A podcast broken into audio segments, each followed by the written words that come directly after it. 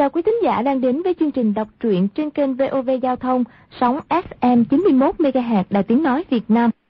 Thưa quý vị, trong chương trình đọc truyện kỳ trước thì chúng ta đã được biết cuộc so tài gồm 3 đợt với 3 đề mục khác nhau. Ai thắng 2 đợt kể như thắng chung cuộc. Đợt 1, Quách Tĩnh và Âu Dương Phong nhảy lên một cây tùng lớn. Âu Dương Khắc và Hồng Thất Công nhảy lên cây tùng kế bên.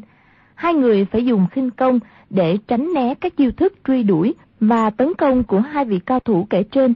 Đồng thời, họ không được gây bị thương Âu Dương Khắc và Quách Tĩnh. Cuối cùng, không chịu trì nổi, chàng cùng song song rơi xuống đất. Khi còn cách mặt đất vài thước, Quách Tĩnh áp dụng cách đấu vật Mông Cổ, chụp hai bắp chân của Âu Dương Khắc, mượn lực bay vọt lên lại cây tùng. Thế là Quách Tĩnh thắng đợt 1. Đợt 2, nghe Hoàng Dược Sư trỗi một khúc tiêu, hai chàng bình phẩm. Ban đầu, Âu Dương Khắc gõ trúng từng phách từng nhịp. Còn Quách Tĩnh nghĩ rằng trong cuộc khảo xét này, chàng phải chống lại tiếng tiêu ra sao nên cố gõ sai phách. Dần dần, chàng làm cho khúc nhạc bị rối loạn. Rồi tiếng tiêu lả lướt, bay tan vào trong rừng, đột nhiên chấm dứt.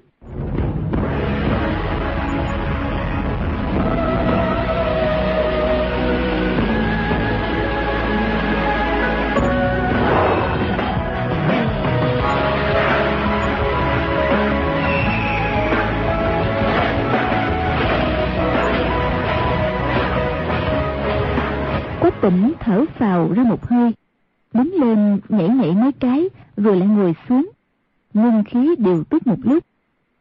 Biết Hoàng Dược Sư có ý dung tình, bước lên cảm tạ, nói: "Đã tạ Hoàng đạo chủ chiếu cố, đệ tử vô cùng cảm ơn."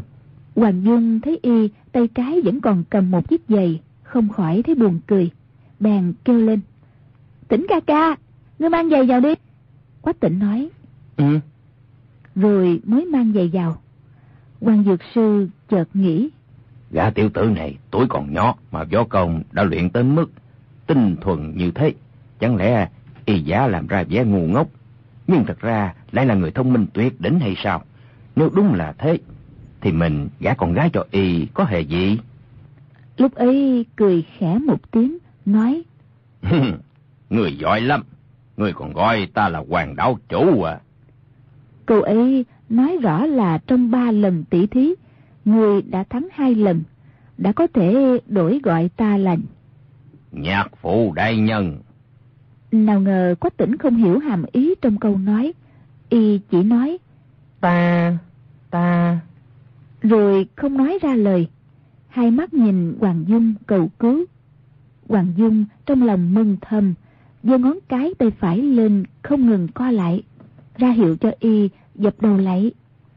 Quách Tĩnh hiểu được đó là dập đầu, lập tức bò ra đất, hướng về Hoàng Dược Sư dập đầu 4 cái, nhưng miệng lại không nói gì. Hoàng Dược Sư cười nói: "Người dập đầu với ta làm gì?" Quách Tĩnh nói: "Là Dung Nhi bảo tôi dập đầu." Hoàng Dược Sư than thầm: "Tiểu tử ngốc, rốt rồi vẫn là tiểu tử ngốc."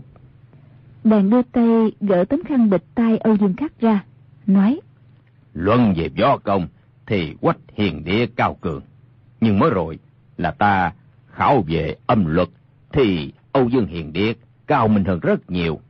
Vậy thì thôi, trận này kể như hai người hòa nhau, ta sẽ ra một đề mục nữa để hai vị hiền địa quyết thắng phụ." Âu Dương Phong thấy cháu thua rồi, nhưng biết y có ý thiên vị, liền nói: Đúng, phải tỉ thí lần nữa.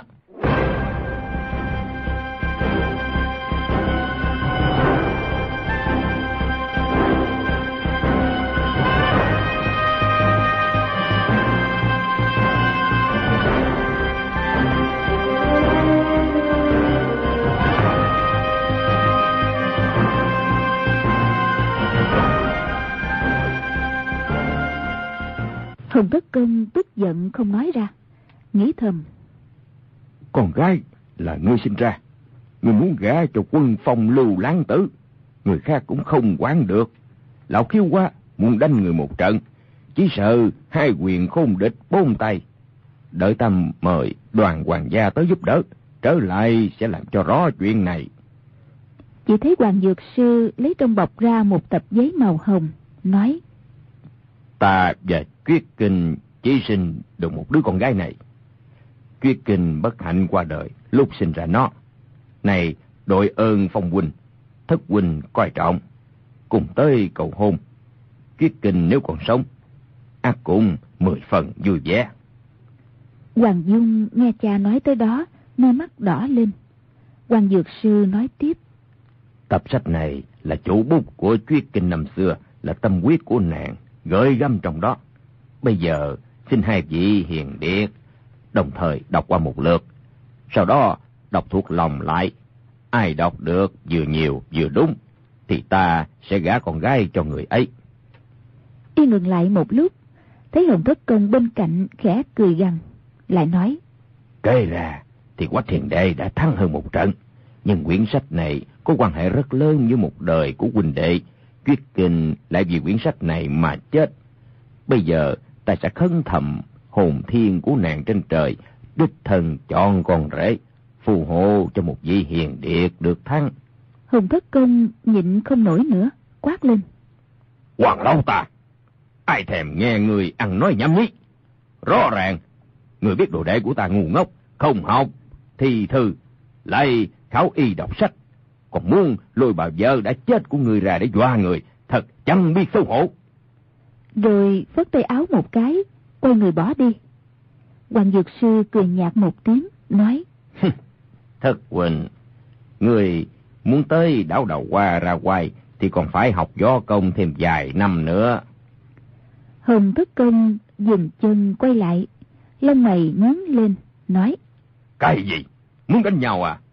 Người muốn giữ ta lại đây hả?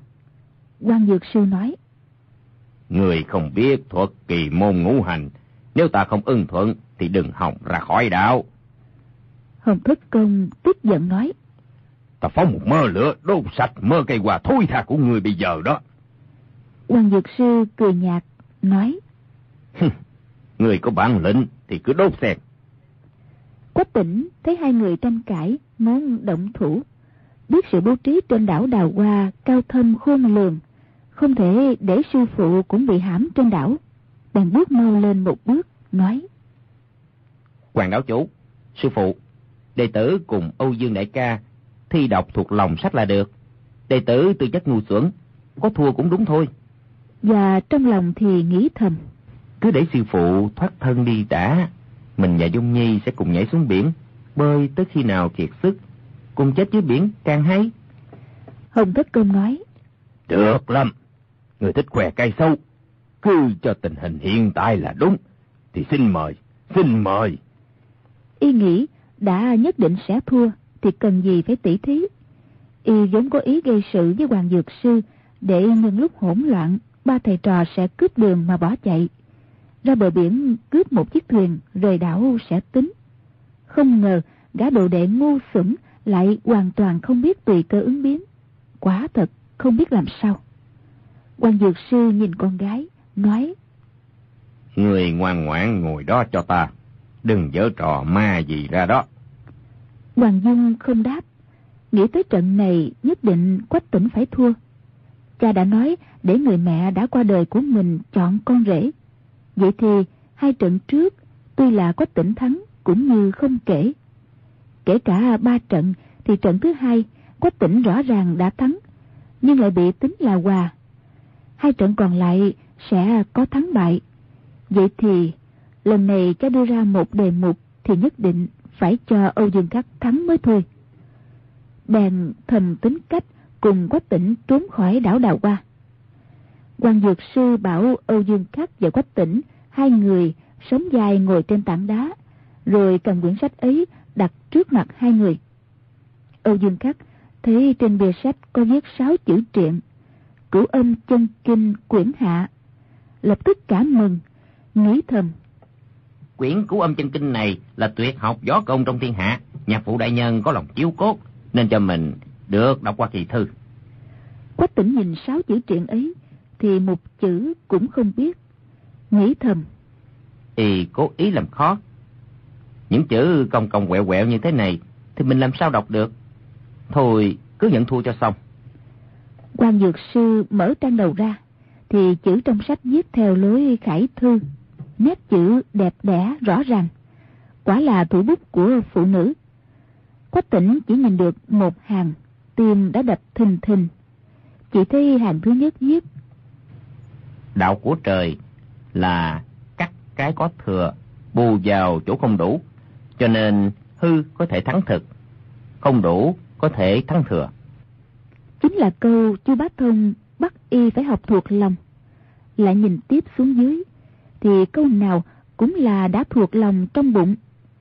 Hoàng Dược Sư chờ một lúc, liệu chừng hai người đã đọc xong, lại dở qua trang khác. Tới trang thứ hai, câu chữ đã có chỗ thiếu sót. Càng về sau, câu văn càng tán loạn điên đảo, nét chữ cũng càng yếu ớt vô lực. Quách Tĩnh trong lòng rúng động, nghĩ tới việc Chu Bá Thông nói Hoàng Phu Nhân cố nhớ Cửu Âm Chân Kinh nên tâm trí hao kiệt, lưu sản qua đời. Vậy thì quyển sách này chính là bà ta viết vào lúc lâm chung. Chẳng lẽ Chu đại ca dạy mình học thuộc lòng chính là Cửu Âm Chân Kinh hay sao? Không phải. Quyển hạ chân kinh này Mai Siêu Phong đã làm mất, làm sao y có trong tay được? Hoàng Dược Sư thấy y ngẩn ngơ xuất thần, chỉ cho rằng y vốn đã đọc tới mức đầu óc dám dứt, cũng không đếm xỉa tới y, cứ thông thả từng trang dở qua. Âu Dương Khắc lúc đầu còn nhớ được vài dòng, về sau đọc tới các pháp môn luyện công thực tế, thấy văn tự rối rắm, không hiểu câu nào. Lại đọc tới đoạn sau, toàn trang đều nhảy hàng sót chữ, không kìm được ngán ngẩm thở dài mà nghĩ thầm: té ra y vẫn không chịu đưa toàn bộ kinh văn cho người ta xem. Nhưng xoay chuyển ý nghĩ thầm: tuy mình không được nhìn thấy toàn bộ chân kinh, nhưng rút lại so với thằng tiểu tử ngốc này vẫn nhớ được nhiều hơn. Lần khảo thí này nhất định là mình thắng rồi. Nghĩ tới đó, lập tức mừng rơn, không kìm được đưa mắt nhìn qua Hoàng Dung. Chỉ thấy nàng lè lưỡi, làm vẻ mặt nhát ma với mình, chợt nói: Âu Dương Thế Huynh, người bắt một tỷ tỷ của ta bỏ vào quan tài trong từ đường, làm cô ta chết. Đêm qua cô ta báo mộng cho ta đó, tóc xõa ngang vai nè, mặt đầy máu tươi, nói sẽ tìm ngươi đòi mạng đó. Âu Dương Khắc vốn đã quên chuyện ấy, chợt nghe nàng nhắc tới, thoáng giật mình, kêu lên thất thanh: ai chà, ta quên thả cô ta rồi. Rồi nghĩ: còn nhãi ấy chết cũng đáng tiếc. Nhưng thấy Hoàng Dung cười hề hề, lại biết nàng ta chỉ bịa đặt, bèn hỏi: nè, làm sao cô biết cô ta ở trong quan tài? Là cô cứu cô ta có phải không? Âu Dương Phong đoán Hoàng Dung có ý làm cháu mình phân tâm, để không nhớ được câu chữ trong kinh văn, bèn nói: Khắc Nhi, đừng quan tâm tới chuyện khác, tập trung đọc sách đi. Âu Dương Khắc giật mình, nói: dạ. Rồi vội vàng quay đầu nhìn vào trang sách. Quách Tĩnh thấy trong sách ghi chép câu nào cũng là những lời Chu Bá Thông đã dạy mình thuộc lòng, chỉ là trong sách ghi sót rất nhiều, không đầy đủ như mình đã học. Y ngẩng đầu nhìn lên ngọn cây, thủy chung vẫn không nghĩ ra lý do bên trong.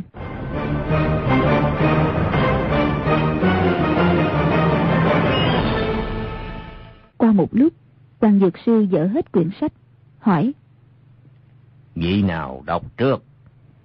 Âu Dương Khắc nghĩ thầm: văn tự trong sách đảo lộn, rối rắm, rất khó nhớ.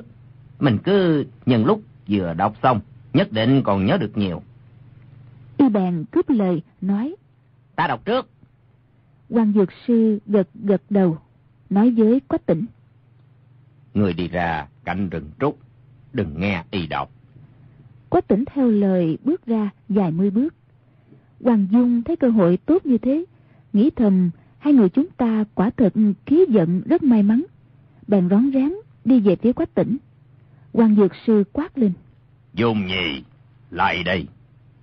Người lại đây nghe y đọc sách, để khỏi bảo ta thiên vị. Hoàng Dung nói: cha vốn thiên vị rồi, cần gì người khác phải nói.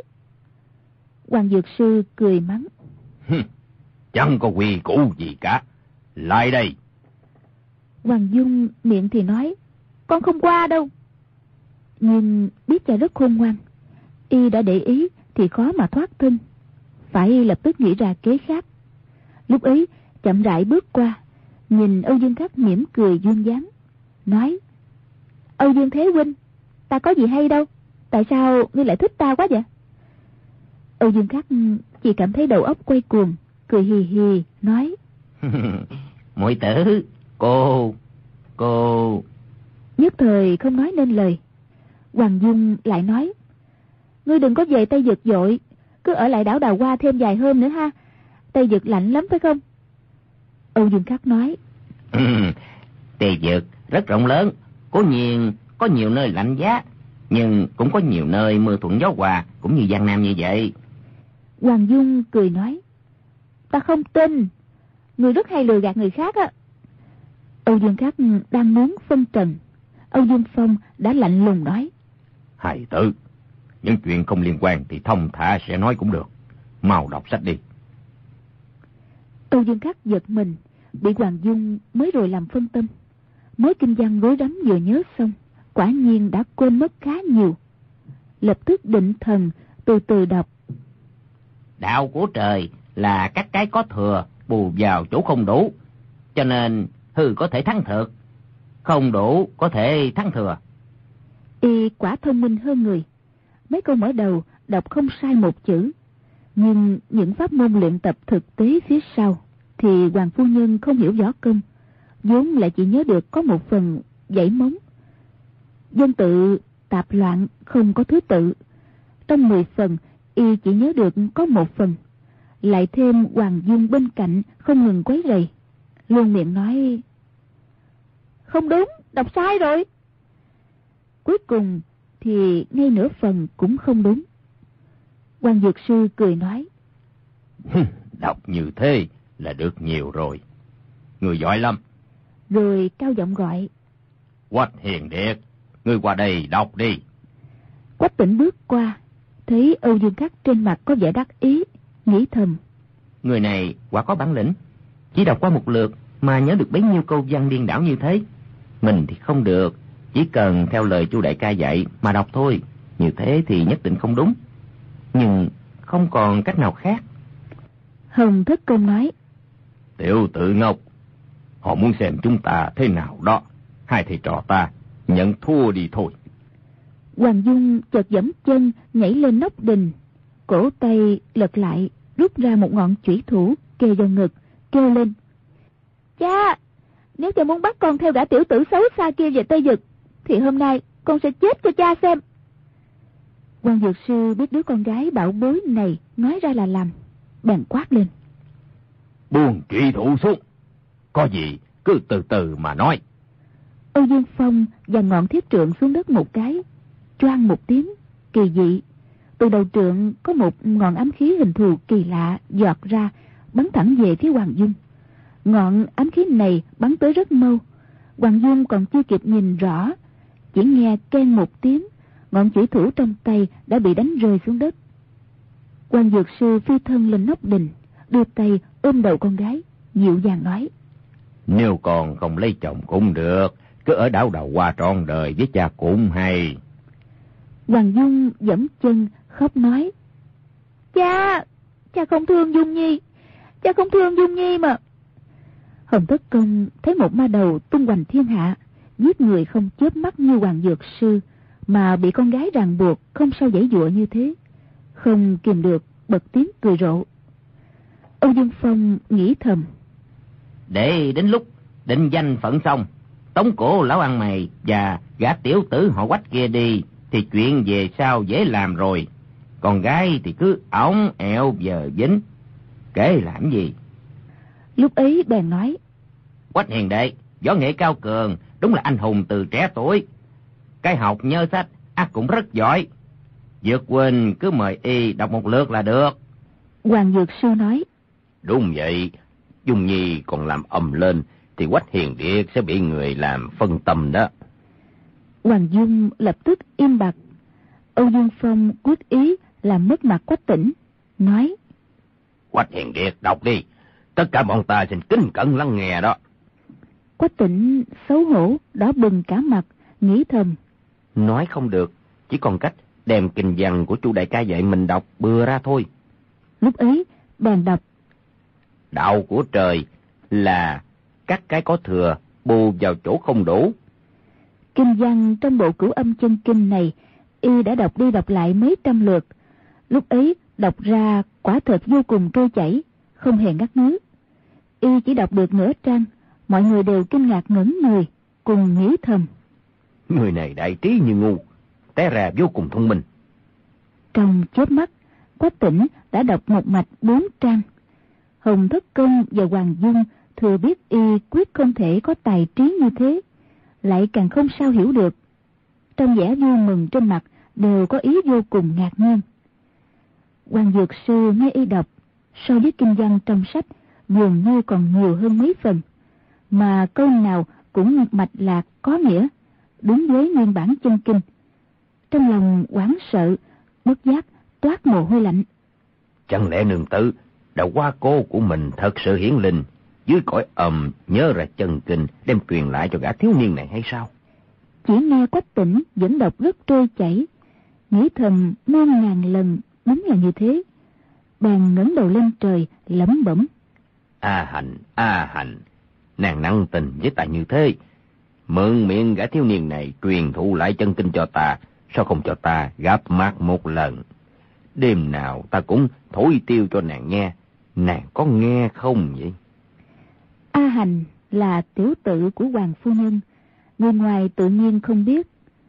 Mọi người thấy sắc mặt y khác lạ, trong mắt có ánh lệ, miệng nói không biết những gì, đều vô cùng kỳ quái.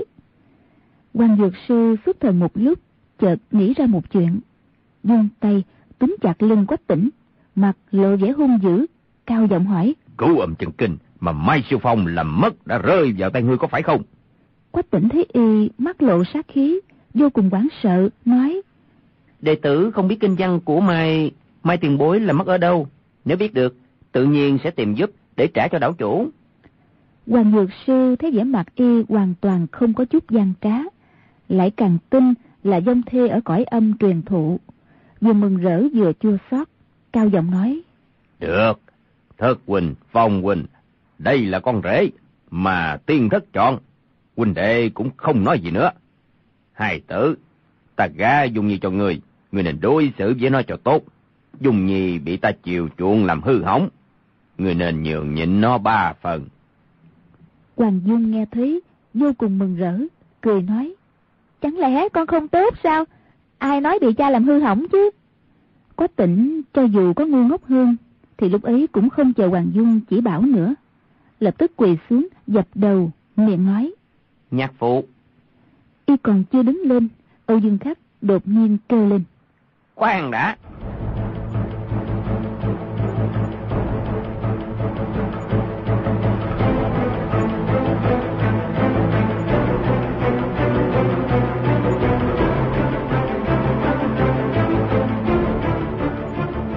Hồng Thất Công không bao giờ ngờ cuộc thi đọc thuộc lòng sách lại thu được kết quả như thế.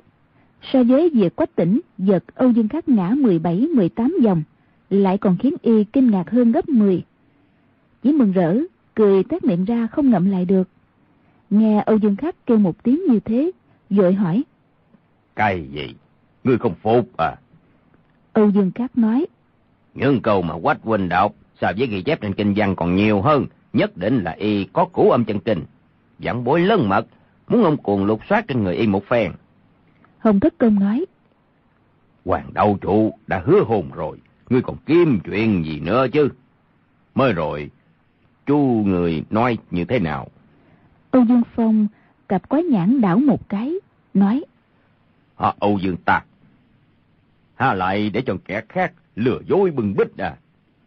Y nghe lời cháu nói, nghĩ nhất định trong người Quách Tĩnh có Cửu Âm Chân Kinh. Lúc ấy dốc lòng cướp lấy kinh thư. Thi tài xong rồi, Hoàng Dược Sư hứa hôn hay không cũng là chuyện phụ. Quách Tĩnh tháo dây lưng, cởi áo ngoài ra, nói: Xin Âu Dương tiền bối cứ lục soát. Kế lấy tất cả đồ vật trong bọc ra để lên bàn đá, là một ít bạc, khăn tay, quả tập. Âu Dương Phong hừ một tiếng, đưa tay mò lên người y. Hoàng Dược Sư vốn biết Âu Dương Phong là người cực kỳ xấu xa độc ác. Biết đâu, trong cơn tức giận lại ngầm thi triển độc thủ. Y công lực tinh thâm, đã ra tay thì không sao cứu được. Lúc ấy, bèn đằng hắn một tiếng, đặt tay lên gáy Âu Dương Khắc. Đó là chỗ yếu hại trong cơ thể con người. Chỉ cần y phát kình thì sẽ lập tức đánh gãy xương cổ. Âu Dương Khắc đừng hòng sống được. Hồng Thất Công biết dụng ý của y, cười thầm. Hoàng lão tà vô cùng thiên vị.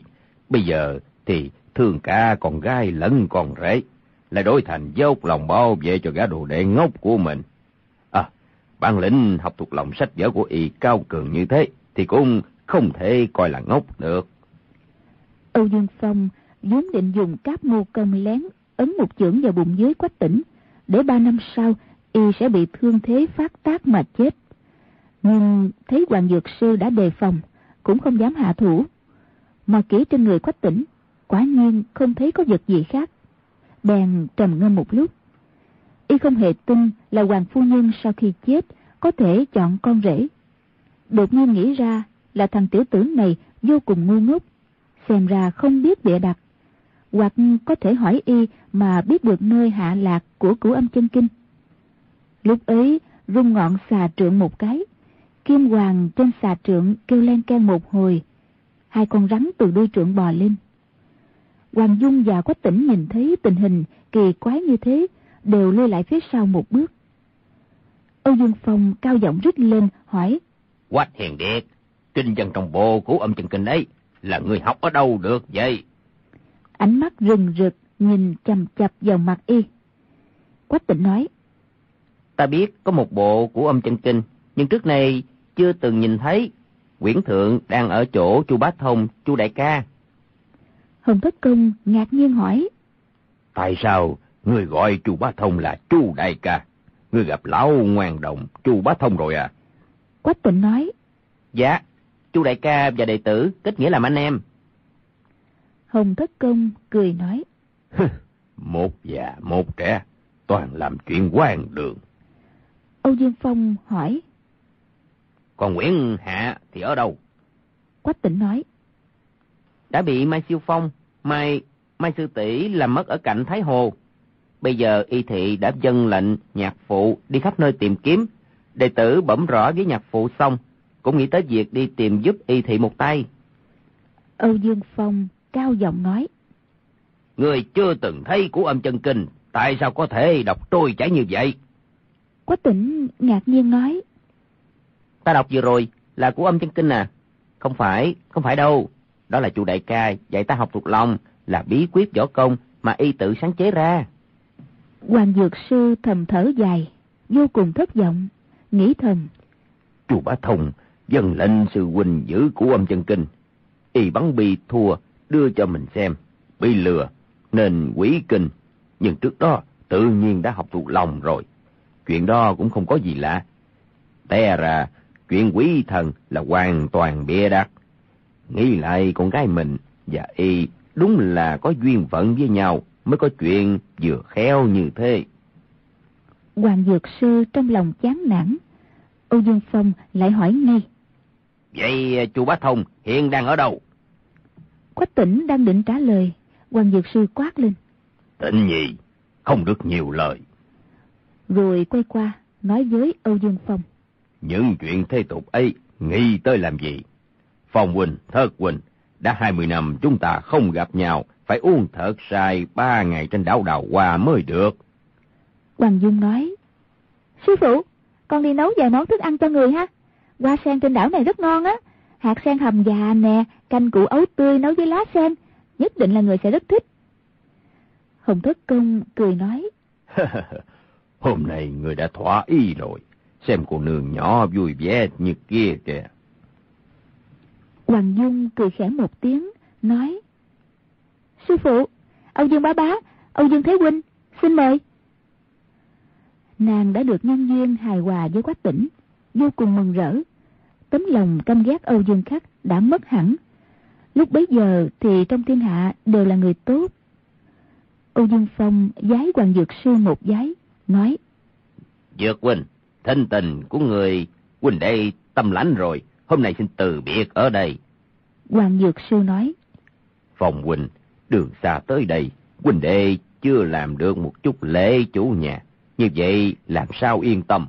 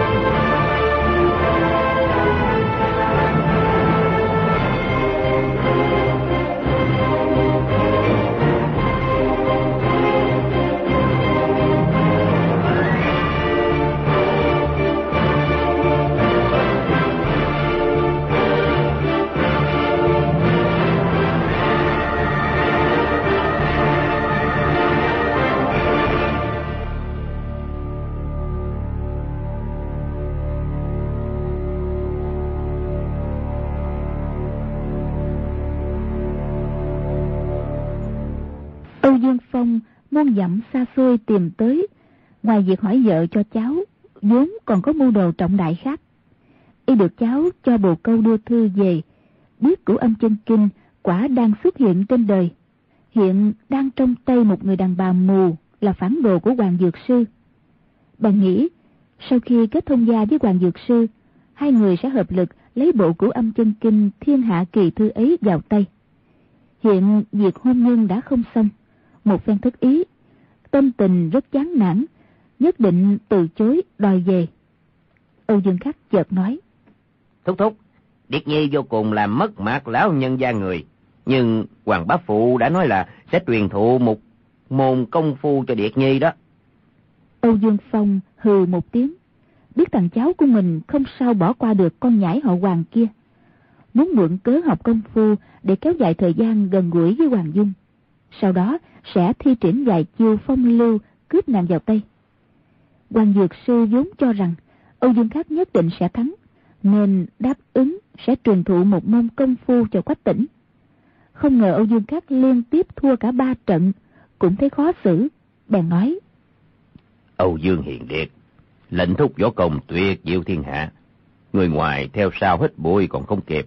Ngươi là võ học gia truyền, không cần phải học người ngoài nữa. Chỉ là cái học tả đạo bàn môn, lão hủ dùng đê dạy sầu qua ngày thôi. Nếu hiền địa không chê là bí lậu, chỉ cần lão hủ biết thì nhất định sẽ dốc túi ra truyền thụ. Âu Dương Khắc nghĩ thầm, mình phải chọn một bản lĩnh nào mất thật nhiều thời gian. Từ lâu đã nghe nói thuật ngũ hành kỳ môn của đảo chủ Đào Hoa thiên hạ vô song, môn này ác không phải chỉ một sớm một chiều mà học được. Lúc ấy y bèn khom người vái dài nói, Tiểu Điệt vốn khâm phục thuật ngũ hành ký môn của bá phụ, xin bá phụ ra ơn dạy cho. Hoàng Dược Sư trầm ngâm không đáp, trong lòng thấy khó xử. Đó là học vấn đắc ý nhất đời y, ngoài những chỗ thông suốt học vấn của tiên hiền, còn có không ít những điểm độc đáo của riêng y, phát hiện được những chỗ tiền nhân chưa phát hiện, quả thật không phải tầm thường. Ngay cả con gái ruột mà cũng vì tuổi tác còn nhỏ nên y chưa dạy hết, há lại có thể dạy cho người ngoài sao? Nhưng đã nói ra miệng, khó lòng từ chối, đành nói, cái học kỳ môn rất rộng lớn, người muốn học môn nào? Âu Dương Khắc dốc lòng muốn ở lại đảo Đào Hoa. Y nói, Tiểu Điệt thấy đường đi trên đảo Đào Hoa quanh co, cây hoa rậm rạp, trong lòng rất ngưỡng mộ. Xin bá phụ cho Tiểu Điệt ở lại trên đảo vài tháng, nghiên cứu thật kỹ thuật sinh khắc biến hóa trong đó. Hoàng Dược Sư thoáng biến sắc, nhìn Âu Dương Phong một cái, nghĩ thầm, các người muốn trà xét sự bố trí khéo léo trên đảo Đào Hoa, rốt lại là có ý gì?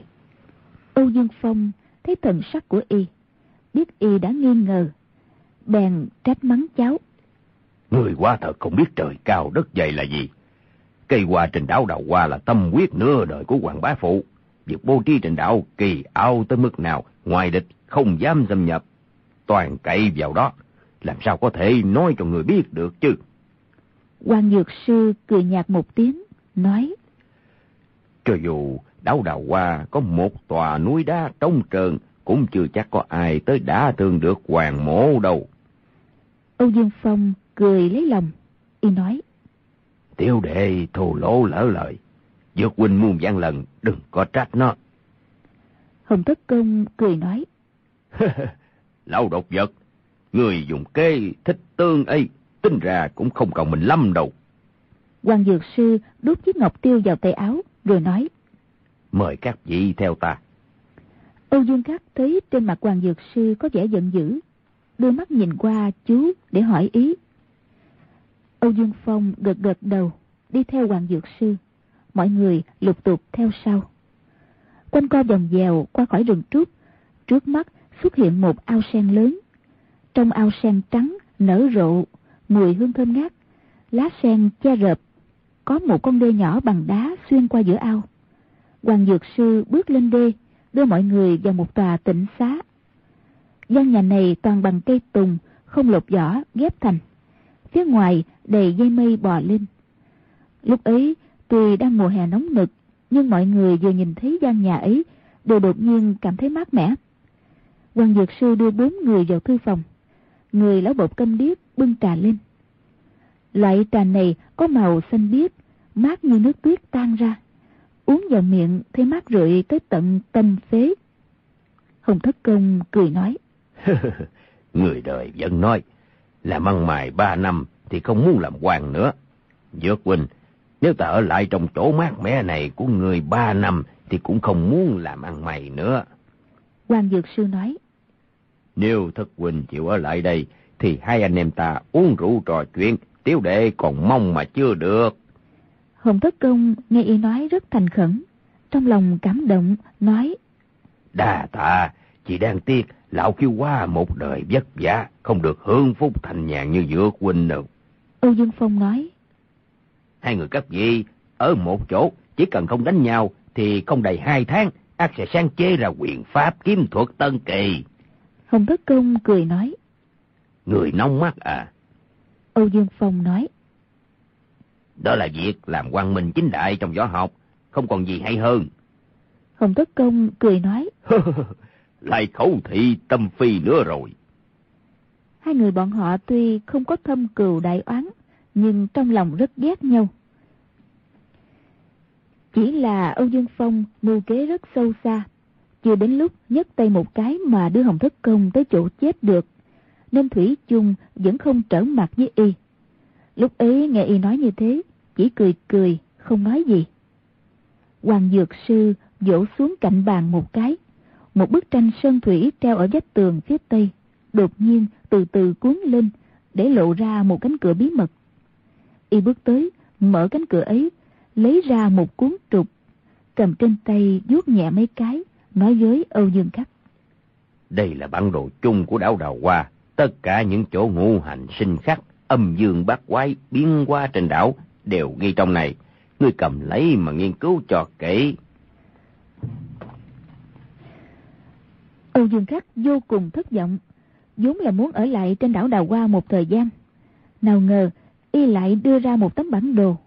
Mưu đồ xem ra đã không thành, nhưng cũng chỉ còn cách khom lưng đón lấy. Hoàng Dược Sư chợt nói: Khoan đã. Âu Dương Khắc sửng sốt, rút 2 tay lại.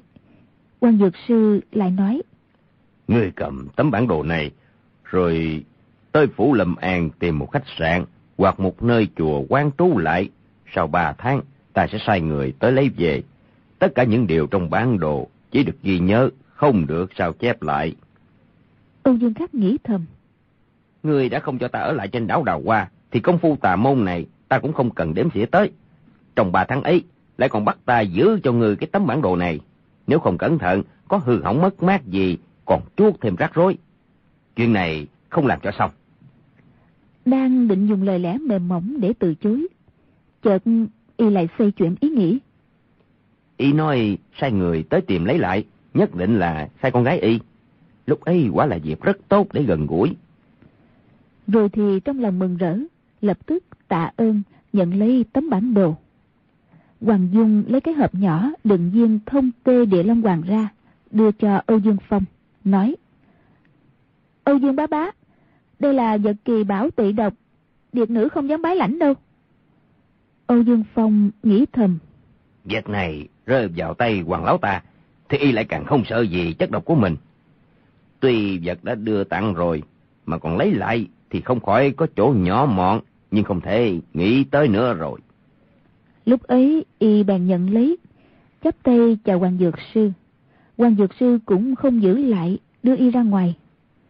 Ra tới cửa, Hồng Thất Công nói: Độc huynh, cuối năm sau lại tới Kỳ Luận kiếm ở Hoa Sơn, người nên dưỡng sức cho tốt, chúng ta sẽ đánh nhau một trận. Âu Dương Phong hững hờ cười một tiếng, nói: Ta thấy ta và ngươi cũng không cần phải uổng phí tâm lực tranh giành với nhau, danh hiệu võ công đệ nhất thiên hạ đã có người giữ rồi. Hồng Thất Công ngạc nhiên hỏi: Ủa, có người giữ rồi à? Chẳng lẽ độc huynh người đã luyện thành tuyệt kỹ vô song trên đời rồi hay sao? Âu Dương Phong cười khẽ một tiếng, y đáp: Một chút công phu nhỏ mọn của Âu Dương Phong thì làm sao dám dòm ngó danh hiệu võ công thiên hạ đệ nhất. Ta nói đây là nói tới truyền thụ võ công cho Quách Hiền Điệt kia. Hồng Thất Công cười nói: Người nói là lão khiêu quá. Chuyện đó huynh đệ muốn thì có muốn, nhưng công phu của Dược huynh càng ngày càng tiến triển, độc huynh người lại càng ngày càng sống lâu, võ công của Đoàn Hoàng gia chỉ e cũng không dừng lại. Cái đó không tới tay lão khiêu quá được đâu. Âu Dương Phong lạnh lùng nói: Trong những người truyền thụ công phu cho Quách Hiền Điệt thì chưa chắc Hồng Thất huynh là người giỏi nhất đâu. Hồng Thất Công vừa ngạc nhiên nói một câu: Cái gì? Thì Hoàng Dược Sư đã ngắt lời: À, là người nói lão ngoan đồng Chu Bá Thông có phải không? Âu Dương Phong nói: Đúng vậy đó, lão ngoan đồng đã luyện tập Cửu Âm Chân Kinh, bọn Đông Tà Tây Độc, Nam Đế Bắc Cái chúng ta hoàn toàn không phải là đệ thủ của y rồi. Hoàng Dược Sư lại nói: Chuyện đó cũng chưa chắc, chân kinh là vật chết, võ công mới là vật sống. Âu Dương Phong lúc đầu thấy Hoàng Dược Sư ác lời y, không cho Quách Tĩnh nói ra Chu Bá Thông đang ở đâu, trong lòng ác có chuyện quanh co, nên lúc chia tay lại nhắc tới.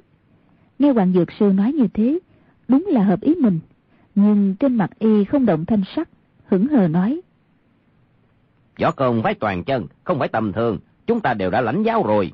Lão ngoan đồng lại học thêm Cửu Âm Chân Kinh thì cho dù Dương Trùng Dương sống lại cũng chưa chắc là đối thủ của sư đệ y. Còn chúng ta thì không cần phải nói nữa. À, phái toàn chân ngày càng hưng vượng, ba người chúng ta may mà nổi tiếng một thời, rốt lại vẫn còn thua một bậc. Hoàng Dược Sư nói: Cho dù công phu của lão ngoan đồng cao hơn huynh đệ, nhưng chắc chắn cũng không thể hơn được Phong huynh và Thất huynh. Về chuyện ấy thì ta biết chắc. Âu Dương Phong nói: Dược huynh không cần quá khiêm tốn. Ta và ngươi trước này bình nửa cần bình tám lạng. Ngươi đã nói thế thì đã nắm chắc là công phu của Chu Bá Thông nhất định không bằng ngươi. Thế thì chỉ e... Nói tới đó, y không ngừng lắc đầu. Hoàng Dược Sư cười khẽ nói: Sang năm tới Kỳ Luận kiếm ở Hoa Sơn, tự nhiên Phong huynh sẽ biết thôi. Rồi Âu Dương Phong cũng nghiêm trang nói: Dược huynh, công phu của ngươi huynh đệ vốn rất khâm phục, nhưng người nói có thể thắng được lão ngoan đồng thì quá thật huynh đệ nửa tin nửa ngờ. Ngươi đừng coi thường y. Với trí tuệ của Hoàng Dược Sư thì làm sao không biết đối phương đang cố ý dùng lời nói khích. Chỉ là y tâm cao khí ngạo, lại không chịu nổi câu ấy, bèn nói: Lão ngoan đồng đang ở trên đảo Đào Hoa, đã bị huynh đệ giam giữ 15 năm nay. Câu ấy vừa nói ra, Âu Dương Phong và Hồng Thất Công đều giật nảy mình. Hồng Thất Công nhướng mày kinh ngạc, Âu Dương Phong thì hô hô cười rộ. Y nói: Dược huynh khéo nói đùa quá. Hoàng Dược Sư lại không lên tiếng, chỉ tay một cái đi trước dẫn đường. Y gia tăng kình lực dưới chân, lập tức giọt như bay vào rừng trúc. Hồng Thất Công tay trái dắt Quách Tĩnh, tay phải dắt Hoàng Dung. Âu Dương Phong cũng nắm tay cháu. Hai người đều thi triển khinh công thượng thừa. Trong chớp mắt đã tới ngoài cửa động chỗ Chu Bá Thông ở. Hoàng Dược Sư xa xa nhìn thấy trong động không có người, hạ giọng hừ một tiếng, thân hình nhẹ nhàng lướt tới như bay, giọt lên không, đáp xuống giọt lên mấy cái, đã tới trước cửa động. Y chân trái vừa điểm xuống đất, chợt thấy dưới chân nhẹ bỗng, đạp vào chỗ trống. Y gặp qua nhiều biến cố, không hề hoảng sợ, chân phải trên không phóng ra một cước, đã mượn thế nhảy giọt tới phía trước. Lúc rơi xuống đất lại điểm nhẹ chân trái một cái, nào ngờ chỗ rơi xuống lại là hang trống. Lúc ấy dưới chân không có chỗ nào tá lực, bèn xoay tay rút chiếc ngọc tiêu trong tay áo ra, đập vào vách cửa động một cái, thân hình như mũi tên bắn giọt ra, đập tiêu vào vách đá, xoay người nhảy giọt lên. Quả thật chỉ là việc xảy ra trong chớp mắt. Hồng Thất Công và Âu Dương Phong thấy y thân pháp đẹp đẽ, đồng thanh bật tiếng khen ngợi. Lại nghe một tiếng sột, chỉ thấy hai chân Hoàng Dược Sư đã rơi xuống một cái hố sâu ngoài cửa động. Y vừa cảm thấy dưới chân ướt át mềm nhũn, chân đã ngập vào đất, mũi chân vừa dùng kình giọt lên không. Thấy bọn Hồng Thất Công đã tới trước động, mặt đất lại không có gì lạ. Vừa rơi xuống cạnh con gái, chợt thấy mùi hôi thối xông lên mũi, cúi đầu nhìn kỹ thì dưới hai chiếc giày đều dính phân bè bét. Mọi người đều ngấm ngầm hoảng sợ, với võ công cao cường, đầu óc cơ cảnh của Hoàng Dược Sư mà lại bị người khác chơi khăm như thế. Hoàng Dược Sư vô cùng tức giận, bẻ một cành cây chọc chọc thăm dò dưới đất, khua đông gõ tây, thì ngoài ba cái hố mà mình rơi xuống đều là đất bình thường. Rõ ràng Chu Bá Thông đã tính trước là y tới trước động sẽ phải rơi vào cái hố thứ nhất, lại tính rằng y công phu khinh công cao cường, cái hố thứ nhất không thể hãm hại được y, nhất định sẽ nhảy vào phía trong, lại đào một cái hố thứ hai phía trong động, lại tính rằng cái hố thứ hai cũng không làm gì được y, cho nên tính đúng chỗ y rơi xuống, lại đào cái hố thứ ba, bỏ xuống đó một đống phân lớn. Hoàng Dược Sư bước vào động, đưa mắt nhìn quanh thì ngoài một cái giò không, một cái bát không, không thấy có vật gì lạ hết. Trên vách động lại viết mấy hàng chữ.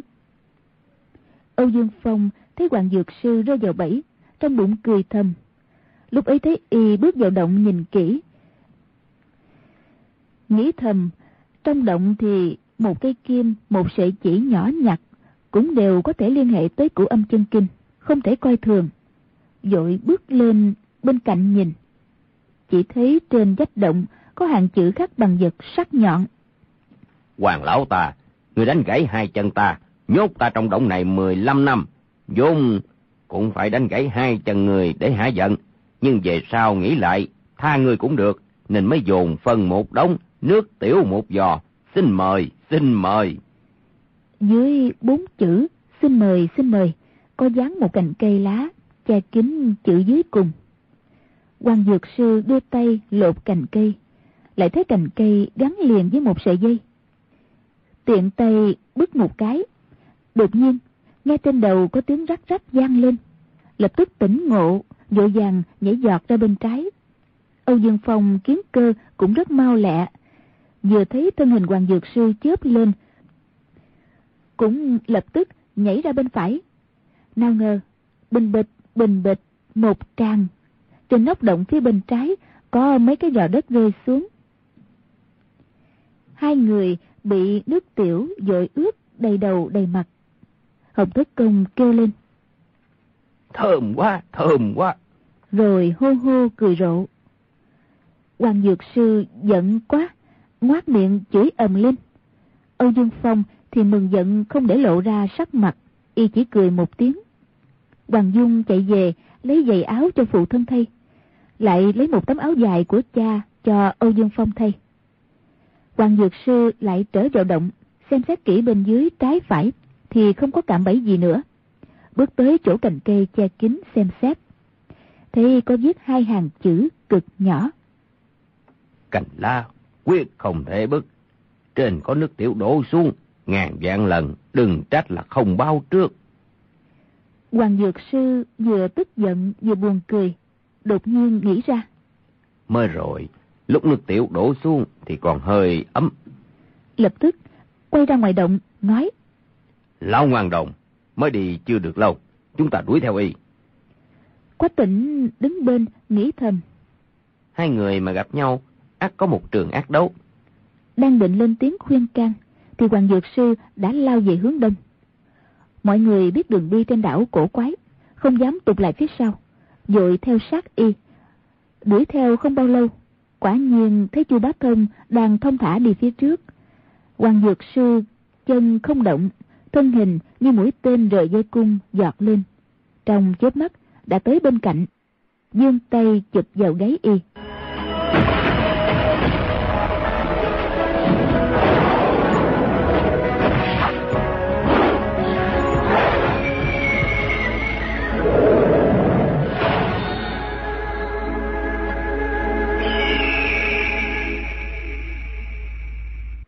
Các bạn thân mến, Hoàng Dược Sư vươn tay chụp xuống gáy Chu Bá Thông, họ Chu đối phó ra sao?